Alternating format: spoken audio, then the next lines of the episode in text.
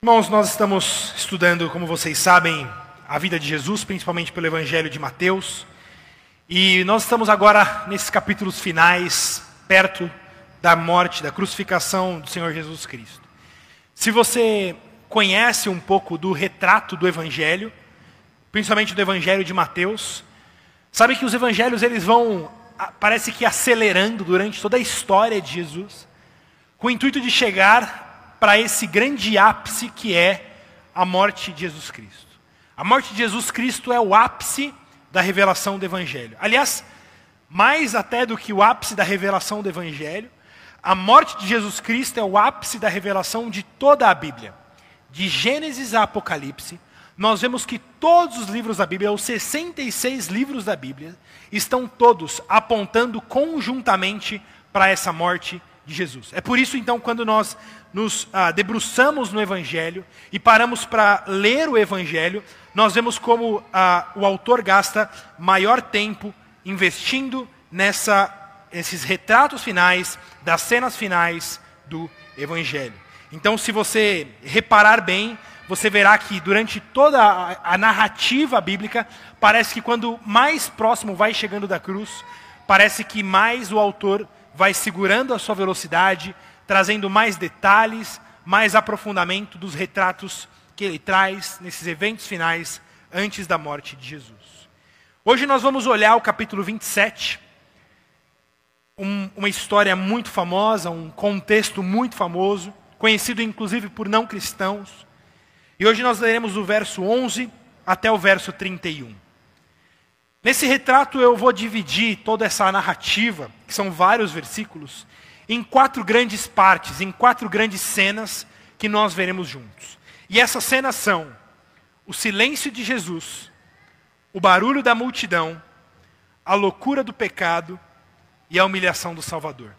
Nós veremos esses quatro capítulos juntos, desde aí do verso 11 até o verso 31 do nosso capítulo 27 de Mateus. Então, eu não vou ler o texto inteiro de uma só vez, mas eu vou ler trecho a trecho e fazer pequenos comentários desses trechos que nós lemos. Então vamos entrar então nessa primeira cena que nós vamos estudar, que vai do verso 11 ao verso 14, que eu nominei de o silêncio de Jesus. Mateus 27 de 11 a 14 diz assim: Jesus estava em pé ante o governador, e este o interrogou dizendo: És tu o rei dos judeus? Respondeu-lhe Jesus: Tu dizes. E sendo acusado pelos principais sacerdotes e pelos anciãos, nada respondeu. Então lhe perguntou Pilatos: Não ouves quantas acusações te fazem? Jesus não respondeu nem uma palavra, vindo com isto a admirar-se grandemente governador. Vemos aqui que Jesus está naquela cena em que ele está diante do governador, diante de Pôncio Pilatos, para ser interrogado. Lembre-se que quem levou Jesus diante de Pôncio Pilatos foram os principais sacerdotes e os anciãos, levaram Jesus para que Pilatos julgasse. E Pilatos, ele tem um nome muito importante para a fé cristã. Eu imagino que vários de vocês conhecem o credo apostólico. Alguns não conhecem exatamente com esse nome de credo apostólico, mas é bem provável que vocês já tenham recitado o credo apostólico. Inclusive aqueles que tenham uma criação católico romana, inclusive tem mais familiaridade com o credo apostólico do que propriamente nós protestantes. Mas esse, esse texto do credo apostólico, ele é muito importante para toda a tradição cristã. Inclusive eu vou pedir para o Fernando expor aqui na tela o credo apostólico. E eu tenho certeza que vários de vocês vão ah, reconhecê-lo.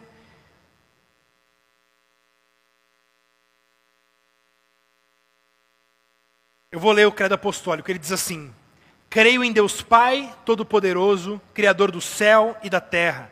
Creio em Jesus Cristo, seu único Filho, nosso Senhor, o qual foi concebido por obra do Espírito Santo, nasceu da Virgem Maria, padeceu sob o poder de Pôncio Pilatos, foi crucificado, morto e sepultado, ressurgiu dos mortos ao terceiro dia, subiu ao céu, está sentado à direita de Deus Pai Todo-Poderoso, de onde há de vir para julgar os vivos e os mortos. Creio no Espírito Santo, na Santa Igreja Universal, na comunhão dos santos, na remissão dos pecados, na ressurreição do corpo, na vida eterna. Amém. A maioria de vocês conhece esse texto. E se vocês repararam bem, nessa, nesse pequeno artigo que tenta resumir a nossa fé, só há citação de apenas um nome humano nesse texto. E esse nome que aparece no credo apostólico é de Pôncio Pilatos. Veja, você pararam para pensar isso? Que esse documento, esse credo que ficou eternizado aí como talvez um dos principais artigos de fé de toda a comunidade cristã, só traga o nome de Pôncio Pilatos como, digamos, o representante da raça humana com tantos homens e mulheres de fé que nós temos na Escritura, com todos os apóstolos, os profetas, os discípulos, tantos nomes dignos para comporem o nosso artigo de fé, foi escolhido o nome de Pôncio Pilatos para aparecer no credo apostólico. Mas isso tem uma razão de ser.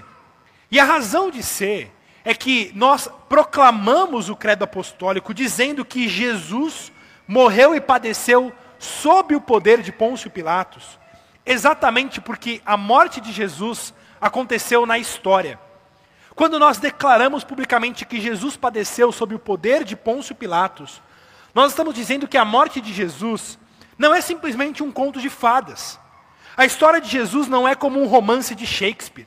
Não é uma historinha que nós contamos para os nossos filhos antes de dormir, para que elas aprendam lições morais, para que elas aprendam ah, como agir diante do mundo.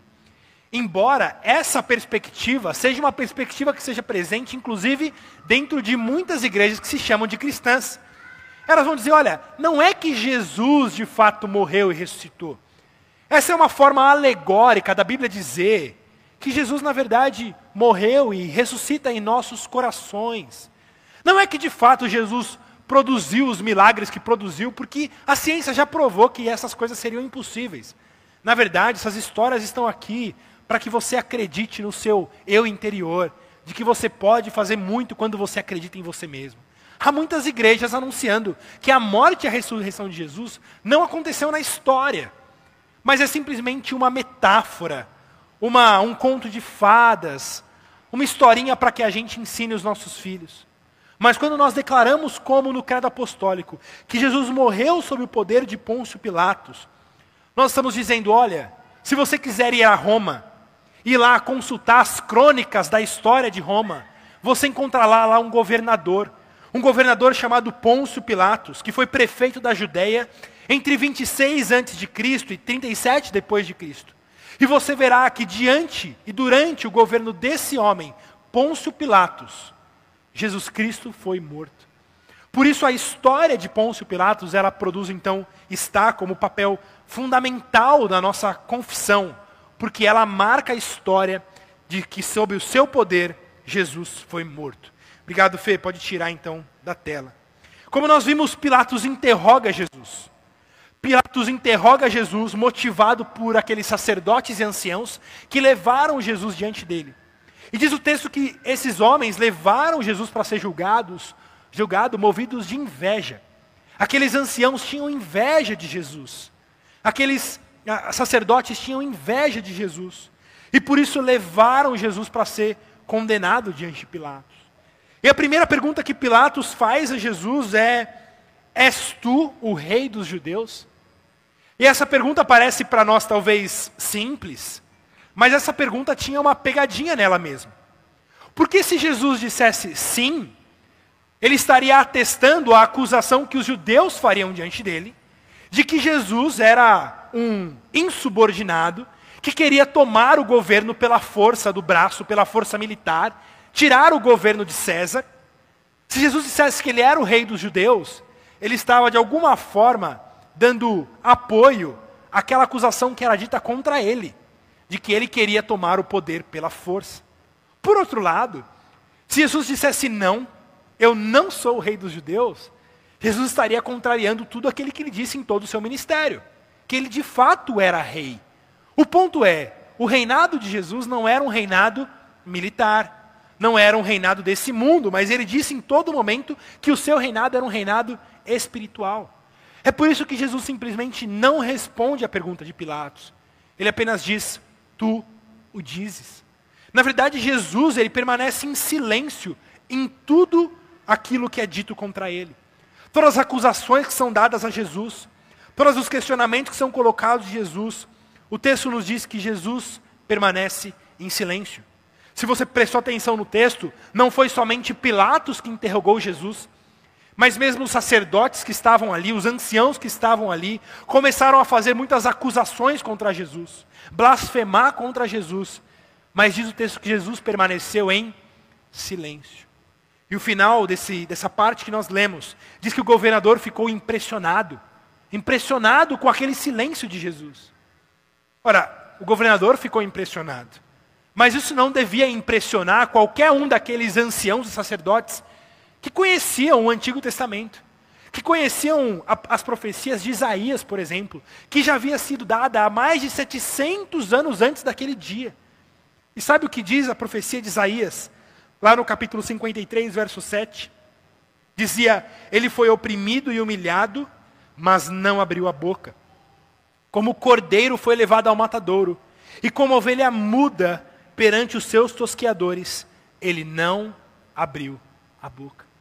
Essa profecia que havia sido dada há mais de 750 anos antes daquele dia, foi cumprida nesse momento, em que Jesus, como um cordeiro sendo levado ao matadouro, é acusado por tantos homens, homens ah, maldosos, homens mentirosos, homens malignos, e Jesus não fala absolutamente nada em defesa própria. Ele permanece em silêncio. Quando nós olhamos os outros evangelhos, Mateus, Marcos, Lucas e João, nós vemos que Jesus passou por quatro momentos de acusações. Na presença de Caifás, como nós lemos em Mateus capítulo 26, aqui diante de Pilatos, Mateus 27, diante de Herodes, em Lucas 23, e novamente ele é levado a Pilatos, como nós lemos em João capítulo 19. E sabe o que nós vemos? Que em todos esses momentos, Jesus não apresentou defesa. Jesus não apresentou absolutamente nenhuma defesa. Ele permaneceu mudo, calado, como uma ovelha muda que era levado ao matador. Como muitos teólogos têm dito, esse foi o silêncio mais eloquente da história. Esse foi o discurso mais eloquente da história, dito sem nenhuma palavra. O silêncio de Jesus trouxe a admiração do governador. O silêncio de Jesus fez com que ele não se opusesse àquela morte que ele estaria sendo levado. Porque, como nós vimos, de fato Jesus está sendo morto pelos judeus, pelos gentios, mas em última análise, Jesus, ele mesmo está se entregando para ser morto em favor do seu povo. E quais eram as acusações que faziam contra Jesus? Quando nós olhamos, como eu disse, para todos os evangelhos, nós vemos que várias acusações foram colocadas como a, a, contra Jesus. Ele foi acusado de ser malfeitor. Ele foi acusado de ser insubordinado, de querer tomar o poder de César pela força. Ele foi acusado de ser um agitador do povo, um revolucionário. Vocês veem que até hoje, né, na, nos portais da internet, as pessoas querem tratar Jesus como um revolucionário. Irmãos, essa era uma acusação que foi feita contra Jesus lá enquanto ele ainda estava sendo julgado.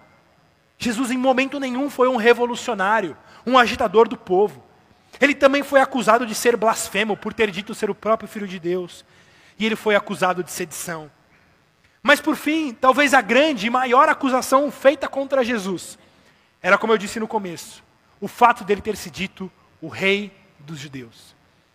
Foi por Jesus ter se apresentado como rei dos judeus que os judeus pegaram essa palavra dele para dizer que ele queria tomar o poder pela força, que ele queria causar é, sedição no meio do povo. E como eu disse, Jesus de fato admitiu ser o rei dos judeus. Mas em nenhum momento ele provocou na multidão algum tipo de revolta contra o governo estabelecido. Ele apenas disse: o meu governo não é desse mundo. O meu governo é um governo que vem por meio do arrependimento, por meio da fé, por meio do amor. Não é um, um governo, não é uma, um, um, um reino que tomará a posse, que, que avançará por meio da espada, mas é um reino que avançará por meio da pregação do Evangelho.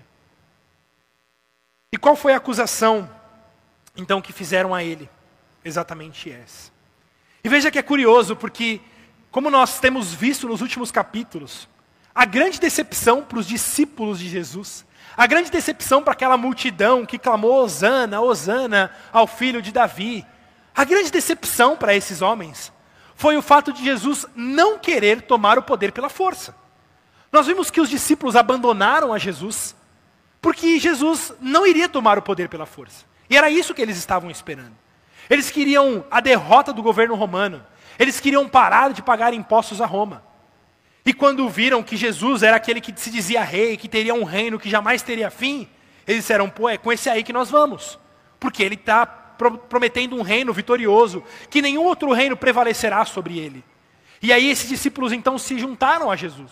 Mas quando perceberam que Jesus não iria tomar o poder pela força, e que Jesus, ao invés disso, estava morrendo pela mão daquele poder que ele disse que não prevaleceria, os discípulos foram abandonando a Jesus. Mas veja que é exatamente porque Jesus não tomou o poder pela força que ele está sendo acusado da morte. Vocês percebem? O mesmo fato de Jesus não querer tomar poder pela força, por um lado, faz com que seus discípulos o abandonem. Por outro, faz com que ele fosse condenado, dizendo que ele deveria, que ele queria tomar o poder pela força. Vejam que de fato, irmãos, o coração humano, ele arruma todos os argumentos para não crer em Jesus, para não seguir a Jesus. E se por um lado nós temos o silêncio de Jesus, por outro nós temos então o barulho da multidão. E esse barulho da multidão pode ser percebido aí dos versos 15 até o verso 23 do capítulo 27. Diz a senhora, por ocasião da festa, costumava o governador soltar ao povo um dos presos conforme eles quisessem. Nessa ocasião, tinham eles um preso muito conhecido chamado Barrabás. Estando, pois, o povo reunido, perguntou-lhes Pilatos: A quem quereis que eu vos solte? A Barrabás ou a Jesus, chamado Cristo? Porque sabia que por inveja o tinham entregado. E estando ele no tribunal, sua mulher mandou dizer-lhe: Não te envolvas com esse justo, porque hoje, em sonho, muito sofri por seu respeito. Mas os principais sacerdotes e os anciãos persuadiram o povo que pedisse Barrabás e fizesse morrer Jesus. De novo, perguntou-lhes o governador: Qual dos dois quereis que eu vos solte? Responderam eles: Barrabás. Replicou-lhes Pilatos: Que farei então de Jesus chamado Cristo? Seja crucificado. Responderam todos. Que mal fez ele? perguntou Pilatos. Porém, cada vez clamavam mais: Seja crucificado. Veja, irmãos, que terrível. O silêncio de Jesus é contrastado com a gritaria da multidão. A gritaria da multidão que pede que Jesus seja crucificado. E percebam que Pilatos não quer condenar Jesus. Ele vai, por várias formas, aqui fugindo dessa responsabilidade de mandar Jesus à cruz. Veja que ele tem convicção que Jesus está lá simplesmente por inveja dos outros. Pilatos tem convicção de que aquele homem é inocente. Pilatos diz que não vê nele culpa alguma. Ele olha para o povo e fala: O que, que eu vou fazer? Eu não vejo culpa nenhuma. E aquele povo clama: Crucificado, seja crucificado. E veja que no verso 20 diz que os principais sacerdotes e os anciãos persuadiam o povo para que pedisse que Barrabás fosse solto e que fizesse morrer Jesus. Eu posso até imaginar a cena aqui, né? Daquela multidão clamando, e no meio da multidão, os sacerdotes e os anciãos, assim, nos ouvidos daquela multidão, dizendo: mande crucificar Jesus, peçam a libertação de Barrabás. E aquelas pessoas incultas, aquelas pessoas ali sem qualquer tipo de noção do que estava acontecendo, iam na onda da multidão, no calor da multidão, e gritavam um com o outro ali como uma torcida de futebol ensandecida, simplesmente gritando que seja crucificado. Até a mulher de Pilatos o alerta, dizendo: Olha, não mexa com esse homem, porque hoje em sonho eu muito sofri a seu respeito. A gente não sabe se foi Deus que deu um sonho para ela. O fato é que Pilatos também foi alertado por sua mulher. Não mexa com ele. E veja que Pilatos está chocado. Ele diz que mal ele fez. Mas aquela multidão clama: seja crucificado. Ele dá uma última chance para esse povo. Como o texto diz, era comum naquele período de festas que se desse perdão judicial para algum dos condenados. Então, já que tem que libertar um condenado, Pilatos vê essa uma oportunidade para que Jesus fosse solto. Leva então diante da multidão Jesus e Barrabás. E diz ao povo: Quem que vocês querem que eu liberte? Quem que vocês querem que eu solte? E a multidão pede a Barrabás. Que Barrabás fosse inocentado. Mas quem é esse Barrabás? Lá em Marcos 15, 7, nós descobrimos que Barrabás havia sido preso com, com um grupo de amotinadores que num um tumulto haviam matado um homem. Lá em João 18,40, Barrabás também é dito que ele era um ladrão. Veja que aquele homem, Barrabás, que está ao lado de Jesus, ele sim era um malfeitor, um insubordinado e mais um homicida. Aquelas acusações que eram feitas contra Jesus, falsamente contra Jesus, elas eram reais contra Barrabás. E mais, mais do que elas, porque ninguém acusou Jesus de ser homicida. E todas as acusações contra Jesus estavam presentes em Barrabás, e mais algumas delas também. Mas percebam, irmãos, que a multidão não está atrás de justiça. A multidão não está atrás de justiça. A multidão está atrás de matar a Jesus. Mas por que, a multidão quer matar Jesus? Se por um lado Barrabás era esse homem terrível, malfeitor, homicida, ladrão, quem era Jesus? Jesus é aquele homem que havia andado, curado, libertado as pessoas de seus demônios, feito coxos andarem, cegos verem, surdos ouvirem, que havia alimentado a multidão. Em Atos 10, 38, nós lemos que Jesus andou por toda a parte, fazendo o bem e curando a todos os oprimidos do diabo, porque Deus era com ele. A vida de Jesus, irmãos, foi marcado por fazer o bem. É assim que a Bíblia retrata a sua vida. Jesus só fez o bem, só fez o que era bom, libertando, curando, trazendo alimento físico e espiritual. Como explicar então toda a multidão ensandecida clamando pela sua morte? Como explicar isso para um homem que só fez o bem? Irmãos, só há uma resposta para isso. Eu quero ler aqui a resposta que J.C. Ryle escreve. Ele escreve: Eles odiavam-no porque Jesus lhes dizia a verdade. Odiavam-no porque ele testificava das obras más que cometiam. Eles odiavam a luz porque ela tornava visíveis as trevas em que viviam. Em suma, eles odiavam a Cristo porque ele era justo e eles iníquos, porque ele era santo e eles profanos, porque ele testificava contra o pecado e eles estavam determinados a continuar agarrados a seus pecados. Esse é o motivo, irmãos, porque aquela multidão ensandecida, queria a morte de Jesus. Unicamente porque Jesus veio para expor o pecado daquelas pessoas. Jesus é aquele que veio com a mensagem do arrependimento, dizendo: raça de víboras, vocês pensam que são filhos de Abraão, vocês pensam que são escolhidos de Deus, mas as obras de vocês, os frutos de vocês, demonstram que na verdade vocês são filhos de Satanás. Por isso arrependam-se e creiam. Venham a mim e terão vida. Comprem de mim, bebam de mim. Eu sou manso e humilde de coração. Venham os cansados, sobrecarregados, venham e eu vos aliviarei. Mas reconheçam o pecado de vocês. Abandonem o pecado de vocês, vocês que vivem em trevas. E esse chamado, irmãos, esse chamado ao arrependimento, esse chamado que acusa ao nosso pecado, é o que faz com que essa multidão clame pelo sangue de Jesus. Essa multidão prefere muito mais ter em sua cidade um homicida, um malfeitor e um ladrão, do que ter alguém que acuse os seus pecados. Há uma história de John Wesley, que fazia suas viagens muito longas a cavalo.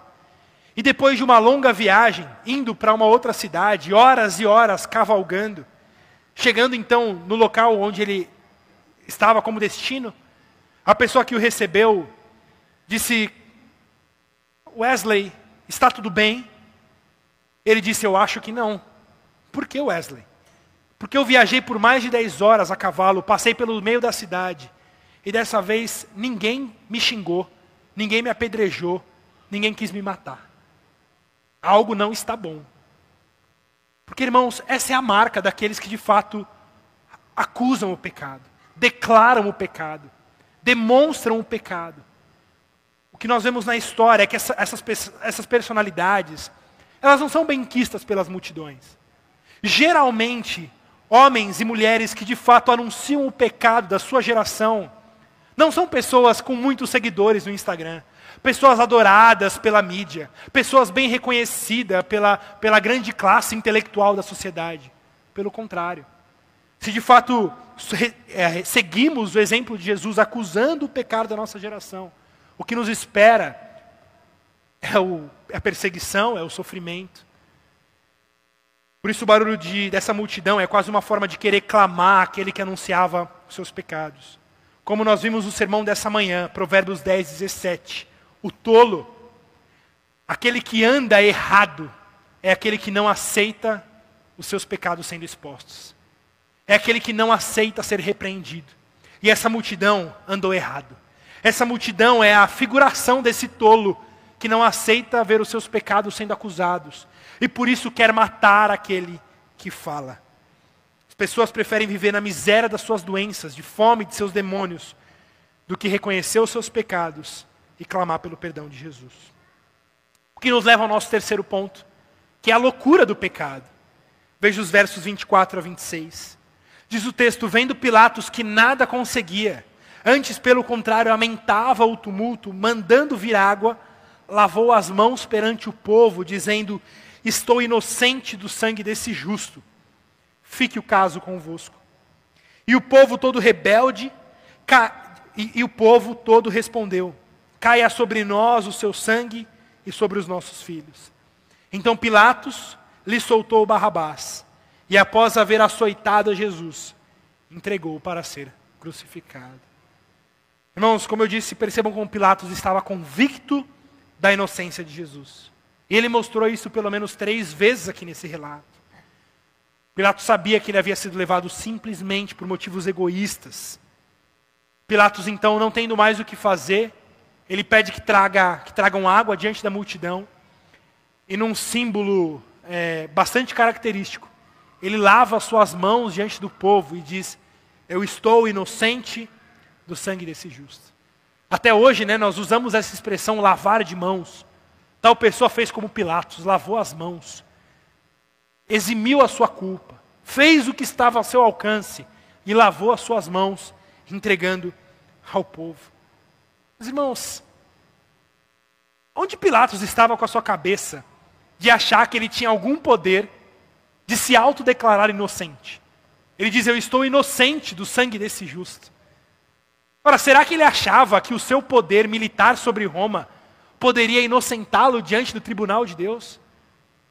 Porque no tribunal de Deus, de forma alguma Pilatos é inocente. De forma alguma Pilatos é inocente diante de Deus. Diante da multidão, talvez Pilatos fosse inocente. Ele vai lava as suas mãos diante da multidão, dizendo: Olha, eu não tenho nada a ver com isso. Eu não tenho culpa nenhuma na morte desse justo. Mas diante de Deus, ele não tem poder para se autodeclarar justo. Mas ele ouvirá daquele próprio Cristo que ele lavou as mãos, desse próprio Cristo que ele açoitou, ele ouvirá que Pilatos está condenado. Pilatos é culpado sim pelo seu pecado. Pilatos não está inocentado diante de Deus. Pelo contrário, Pilatos, ele abriu mão da sua consciência. Pilatos, tendo consciência de que aquele homem era justo, entregou para que ele fosse morto. Olha a diferença, por exemplo, de quando Lutero é levado diante do Papa para negar aquilo que ele havia escrito. E, Paulo, e, e, e Lutero responde assim: A minha mente está cativa à palavra de Deus, e eu não posso agir contra a minha consciência. Essa deveria ser a postura de Pilatos. Chegaram diante da multidão e dizendo: Eu estou convicto, convicto que esse homem é inocente, e a minha consciência está cativa a essa verdade, e eu não vou agir contra a minha consciência. Mas não. Pilatos ele prefere abrir mão. Pilatos prefere não se envolver naquilo.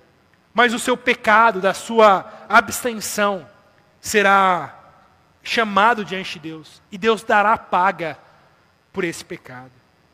Em Lucas 9, 26, Jesus diz assim: Porque qualquer que de mim e das minhas palavras se envergonhar, dele se envergonhará o filho do homem, quando vier na sua glória e na do Pai e dos seus anjos. Jesus diz: aquele que se envergonhar de mim e das suas palavras diante da multidão, eu me envergonharei diante dele. Não vivam nessa ilusão de achar que não se posicionar em Cristo é algo que não é nem pecado. Não, não, ele só não se posicionou. Sabe quando nós, pelo ambiente social que nós estamos, seja no nosso trabalho, na nossa, nossa escola, no ambiente hostil que nós estejamos, um ambiente contra o Evangelho, contra Cristo.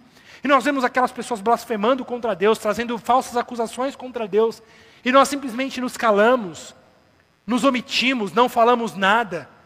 Nós fazemos como Pilatos, lavamos nossas mãos, dizendo: Olha, eu não tenho culpa, não foi eu que disse essas coisas, eu simplesmente me calei. Sabe o que Jesus diz? Você sim é culpado. Porque aquele que se envergonha de mim e das minhas palavras, eu também me envergonharei dele no dia do Senhor Deus. E nós vemos os versos 25 aqui que nós lemos. Talvez um dos versos mais tristes da Bíblia. Quando o povo responde: Caia sobre nós o seu sangue e sobre os nossos filhos. Se Pilatos quer lavar as suas mãos, a multidão clama: Então pegue a sua culpa, Pilatos, e jogue sobre nós que o sangue desse homem caia sobre nós e sobre os nossos filhos. Irmãos, essa aqui é, é, talvez uma das declarações mais loucas de toda a Escritura. Aquelas pessoas que estavam matando a Jesus, clamando pelo sangue de Jesus, diz: caia sobre nós e sobre os nossos filhos a condenação desse pecado de matar a Jesus. Percebam quão profundo é isso. Esse Jesus que é, prometeu salvação para nós e para nossos filhos, é tido pela multidão que clama pela culpa desse pecado, dizendo: caia sobre nós a culpa, para nós e para nossos filhos. Aquela multidão que havia testemunhado todos os milagres e os grandes feitos de Jesus, não tem receio de olhar para esse mesmo homem e dizer que o sangue dele caia sobre nós. Vejam como a cegueira do pecado é uma coisa completamente absurda. E a pergunta que fica para nós é: o que nós queremos para nós e nossos filhos? Será que nós queremos a bênção de salvação que é prometida por Jesus? Ou queremos essa maldição e essa condenação do pecado clamada pela multidão? Nós faremos coro com a multidão, dizendo: caia sobre nós então esse sangue, caia sobre nós essa condenação. Hoje, eu e a Cecília saindo aqui do culto da manhã, saindo aqui na frente, nessa vaga da frente, colocando as crianças no carro passa um casal atrás de nós e fala em voz para a gente ouvir. Eu não sei como em pleno século 21 ainda tem gente que vai na igreja. Aqui na frente. Essa é a mentalidade. Essa é a mentalidade da nossa geração. Como que em pleno século 21, o tempo do conhecimento, há pessoas ainda falando em Jesus. São pessoas como essas que diriam: quem é esse Jesus aí? Caia sobre nós o seu sangue caia sobre nós essa condenação. Mas nós queremos a salvação que Cristo promete. Essa, essa bênção prometida lá em Abraão, dizendo: Venham a mim, e vocês serão abençoados. Em Cristo serão abençoadas todas as famílias da terra, e essa promessa é para vós e para vossos filhos. Sim, em pleno século 21, nós estamos aqui anunciando a salvação unicamente por Cristo Jesus e o arrependimento dos pecados. Nós queremos que essa sociedade ouça, que essa cidade ouça, que esses vizinhos ouçam, que não há salvação em nenhum outro que não no nome do nosso Senhor Jesus Cristo. E que, embora seja uma loucura para essa geração, seja uma loucura para essa multidão que clama pelo sangue de Jesus, nós anunciamos que não há salvação em nenhum outro, mas que só Cristo pode trazer salvação a nós. E essa promessa, irmãos, é para nós e para nossos filhos. Por fim, vem a humilhação que esse Senhor Jesus passa. No verso 27 ele diz: Logo a seguir, os soldados do governador, levando Jesus para o pretório, reuniram em torno dele toda a corte. Despojando-o das vestes, cobriram-no com um manto escarlate. Tecendo uma coroa de espinhos, puseram-lhe na cabeça e na mão direita um caniço, e ajoelhando-se diante dele, o escarneciam, dizendo: Salve, Rei dos Judeus! E cuspindo nele, tomaram o caniço e davam-lhe com ele na cabeça. Depois de o terem escarnecido, despiram-lhe o manto e o vestiram com suas próprias vestes. Em seguida, o levaram para ser crucificado. Irmãos, não bastasse tudo aquilo que Jesus já passou aqui, agora ele é humilhado. O nosso Salvador é humilhado. Quando ele é levado ao pretório, dizem aqui que havia, aqui havia provavelmente entre 200 e 600 soldados reunidos nesse momento blasfemando contra Jesus, dizendo impropérios contra Jesus, cuspindo em Jesus, humilhando Jesus, e Jesus permaneceu calado. Eles tiram a roupa de Jesus, deixam Jesus nu diante de todos aqueles homens. Irmãos, o próprio Deus encarnado ficando nu diante de seus acusadores. Se vocês lerem os salmos e verem como vários salmos falam sobre isso, verão que os salmos retratam aqui Jesus diante de vários cães, cães raivosos querendo matá-lo. Eles colocam um manto vermelho para humilhar aquele que dizia, rei. Você não é rei? Então coloquem uma roupa vermelha nesse homem. Colocam nele uma coroa, mas uma coroa de espinhos.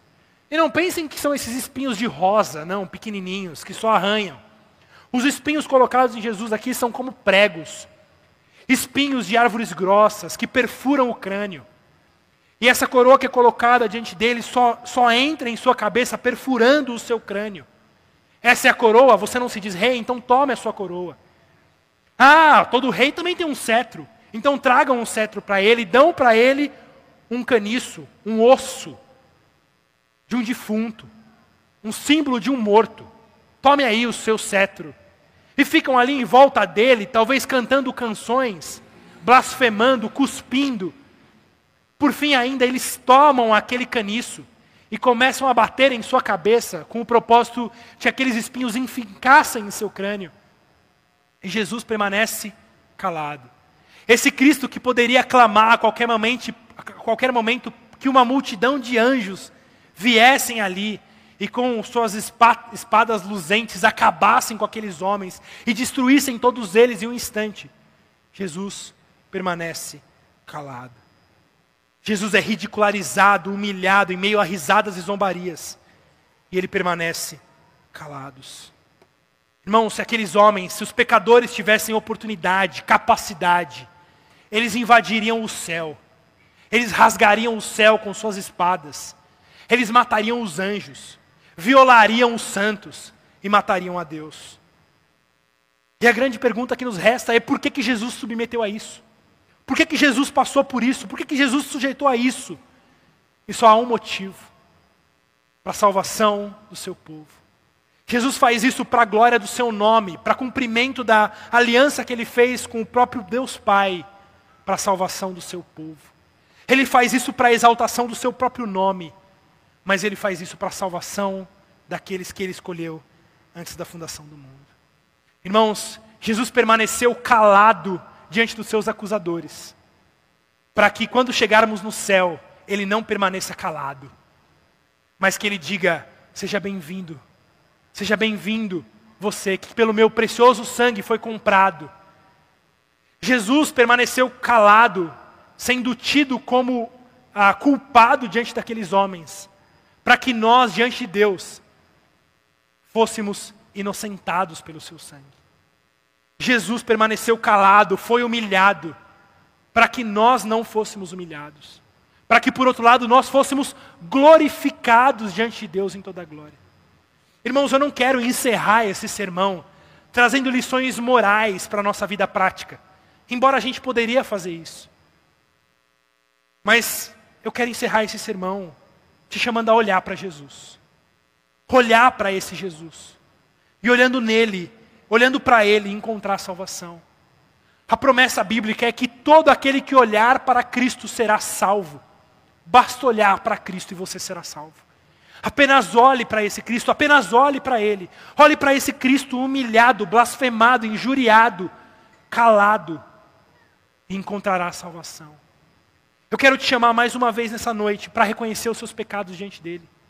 Seja você alguém que já é convertido, já é salvo há muitos anos, Seja você alguém ainda com seu coração que nunca se dobrou a esse Cristo. O meu chamado é para que todos vocês, homens e mulheres, crianças e idosos, cada um de vocês olhem para esse Cristo. Esse Cristo que foi morto por lugar de pecadores. Para que vocês nessa noite reconheçam o seu pecado diante dele. Para que vocês não façam coro com essa geração que diz que loucura no século 21 pessoas indo à igreja. Mas que nós dizemos, digamos, aqui estamos e aqui permaneceremos, porque não há salvação em nenhum outro. Para onde iremos nós, se só em Cristo há palavras de vida eterna? Amém? Feche seus olhos. Senhor Jesus Cristo, nós te adoramos e te bendizemos pelo teu silêncio. Nós te adoramos e te bendizemos pela tua humilhação. Nós te adoramos e te bendizemos pelas suas cicatrizes, pelas acusações que foram feitas contra o Senhor, porque foram por elas que fomos salvos. Foi porque o Senhor passou por cada um desses sofrimentos, por essa humilhação, por essa condenação, é que nós temos esperança que diante de Deus, de Deus Pai, não seremos nós humilhados, confundidos, não seremos nós abandonados, não seremos nós humilhados, não seremos nós acusados de nossos pecados, não seremos nós cuspidos em nossa face, mas por outro lado, receberemos junto do Senhor um reino eterno, uma coroa de glória, receberemos a glorificação. Ó Deus, nós, filhos, nós que somos homens pecadores, miseráveis, poderemos entrar na tua glória em honras e glórias, enquanto o teu próprio filho foi humilhado e julgado por homens tão vis e malfeitores. Nós não podemos nem sequer compreender a grandeza desse momento.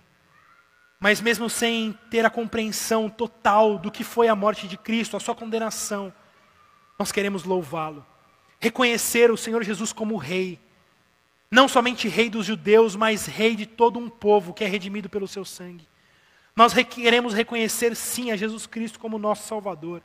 Aqui em São Bernardo do Campo, no século 21, em janeiro de 2023, reconhecer que esse mesmo Cristo não permanece humilhado, não permanece ferido, não permanece em silêncio, mas está nesse momento à destra do Deus Pai Todo-Poderoso, regendo as nações, não com uma coroa de espinhos, não com um cetro de osso, mas com uma coroa de glória e com um cetro de ferro colocando cada um dos seus inimigos aos seus pés. Nós declaramos mais uma vez que Jesus Cristo é o nosso Rei. Nós declaramos mais uma vez nessa, nessa noite que não há salvação em nenhum outro e que só o Senhor Jesus Cristo é nosso Salvador. Deus traga salvação a nós nessa noite. Traga salvação a essa cidade. Traga salvação a esse estado, a esse país. Que esses homens e mulheres que passam diante dessa igreja incrédulos sejam trazidas aqui pelo poder do Seu Espírito Santo que tenham seus olhos abertos, os seus ouvidos abertos e seus corações transformados, seus joelhos quebrados, para que reconheçam os seus pecados e que Jesus também seja o Salvador da vida deles.